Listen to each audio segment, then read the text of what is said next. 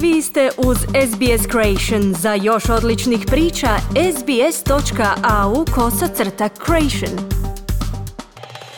Slušate radio SBS na hrvatskom jeziku. Ja sam Mirna Primorac. Većina preostalih pandemijskih mjera ograničenja u Novom Južnom Walesu i Viktoriji bit će ukinuta ovog petka, na početku dugog vikenda u oči dan Enzeka, a zdravstveni stručnjaci izvještavaju da je vrhunac pandemije Omikron prošao u obje države. Najznačajnija promjena je ukidanje sedmodnevne izolacije za bliske kontakte, nešto za što su se poslovni čelnici zalagali kako bi ublažili nedostatak radne snage. Johnny Sandish vodi kafić u centru Melburna.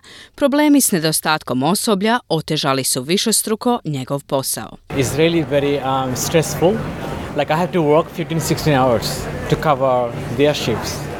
And then top of that we got customers, you know, that we can't give the service 100%. So it is really very bad for our business.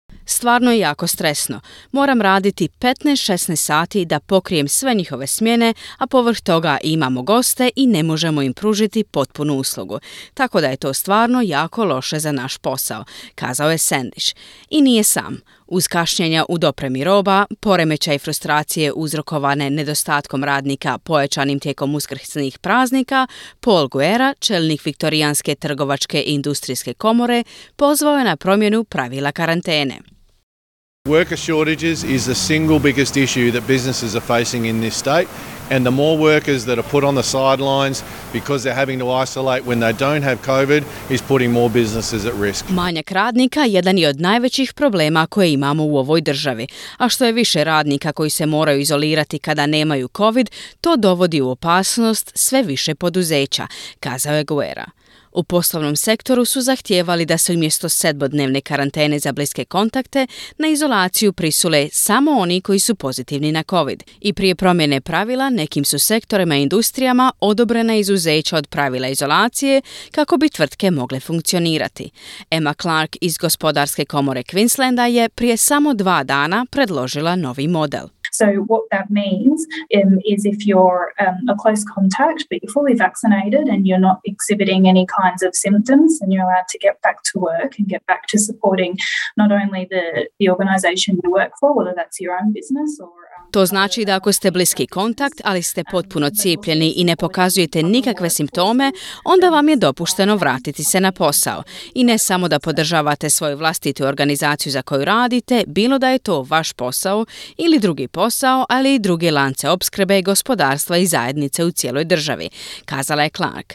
Za isto se zalagao i izvršni direktor udruge Business New South Wales, Dan Hunter. Oh, it's playing havoc with the labour supply shortage, and businesses just can't operate, sometimes can't even open. And we're calling on the lifting of, of those household contact isolation rules so that people can get back to work, healthy people can get back. Nedostatak radne slage igra jako veliku ulogu, a poduzeća jednostavno ne mogu raditi, a ponekad se ne mogu niti otvoriti. Stoga pozivamo na ukidanje tih pravila o izolaciji kontakata u kućanstvu kako bi se zdravi ljudi mogli vratiti na posao u svako svakodnevni brzi antigenski test, kazao je Hunter. A sada je konačno do toga i došlo. Jučer su Viktorija i Novi Južni Vels priopćile da ublažavaju mnoga od svojih preostalih ograničenja zbog koronavirusa. One su prve australske države koje su to učinile, što znači da im je ostalo vrlo malo pravila o COVID-19. Premijer Novog Južnog Velsa Dominik Perote kaže da je njegova država pronašla proporcionalan i uravnotežen put naprijed. Well, it's a great day for our state. It's a day to also reflect on what we've come through. It has been a bloody tough two years for the people of New South Wales. Um, whether that's on the health side and people have lost their loved ones, Pa ovo je sjajan dan za našu državu. To je dan za razmišljanje o tome kroz što smo prošli. Bile su to krvavo teške dvije godine za stanovnike Novog Južnog Velsa. Bilo je da je to sa zdravstvene strane gdje su ljudi izgubili svoje voljene. Bilo da se radi o tvrtkama koji su se morale zatvoriti ili nekako pronaći izlaz. Bilo da se radi o ljudima koji su izgubili posao, a mi danas imamo stopu nezaposlenosti ispod 4%.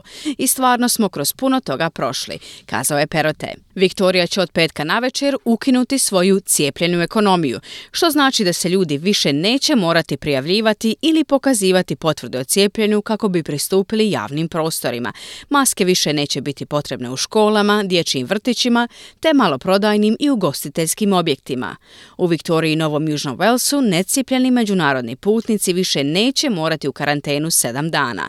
To pravilo stupa na snagu 30. travnja. No najznačajnija promjena u obje države je ukidanje zahtjeva da se kontakti u kućanstvu s pozitivnim slučajevima moraju izolirati na sedam dana. Umjesto toga, oni će morati slijediti nove mjere opreza, uključujući nošenje maski za lice u zatvorenim prostorima, svakodnevno testiranje brznim kućnim testovima, rad od kuće gdje je to moguće i izbjegavanje mjesta kao što su bolnice i starački domovi. Prošlog mjeseca Australski glavni odbor za zdravstvenu zaštitu preporučuje da se zahtjev za sedmodnevnu izolaciju zamijeni drugim mjerama nakon što prođe vrhunac vala BA2 Omikron. Viktorijski ministar zdravstva Martin Foley kaže da se to sada dogodilo u njegovoj državi. We know uh, that there will be a long plateauing and tail to this BA2 Omicron subvariant um, wave, but what we know is that we've sub, uh, we've passed the peak and that we are able to... Znamo da će doći do drugog platoa i repa za ovaj val pod varijante BA2 Omikron, ali ono što znamo je da smo prošli vrhunac i da smo u mogućnosti razmišljati o razumnim mjerama koje će nas voditi kroz i dalje izazovnu zimu. Ostaju samo najvažnije postavke, kazao je Foley. Dokazi sugeriraju da će se između četvrtine i polovice onih koji žive u kući s nekim koji ima COVID-19 i sami zaraziti. Viktorijski glavni zdravstveni savjetnik Brett Sutton kaže da će nova pravila ipak ublažiti rizik. So it's not scrapping of quarantine per se. I think we need to talk about it as alternative close contact management because it is. These individuals are still required to wear a mask. They're still Dakle, to nije ukidanje karantene same po sebi.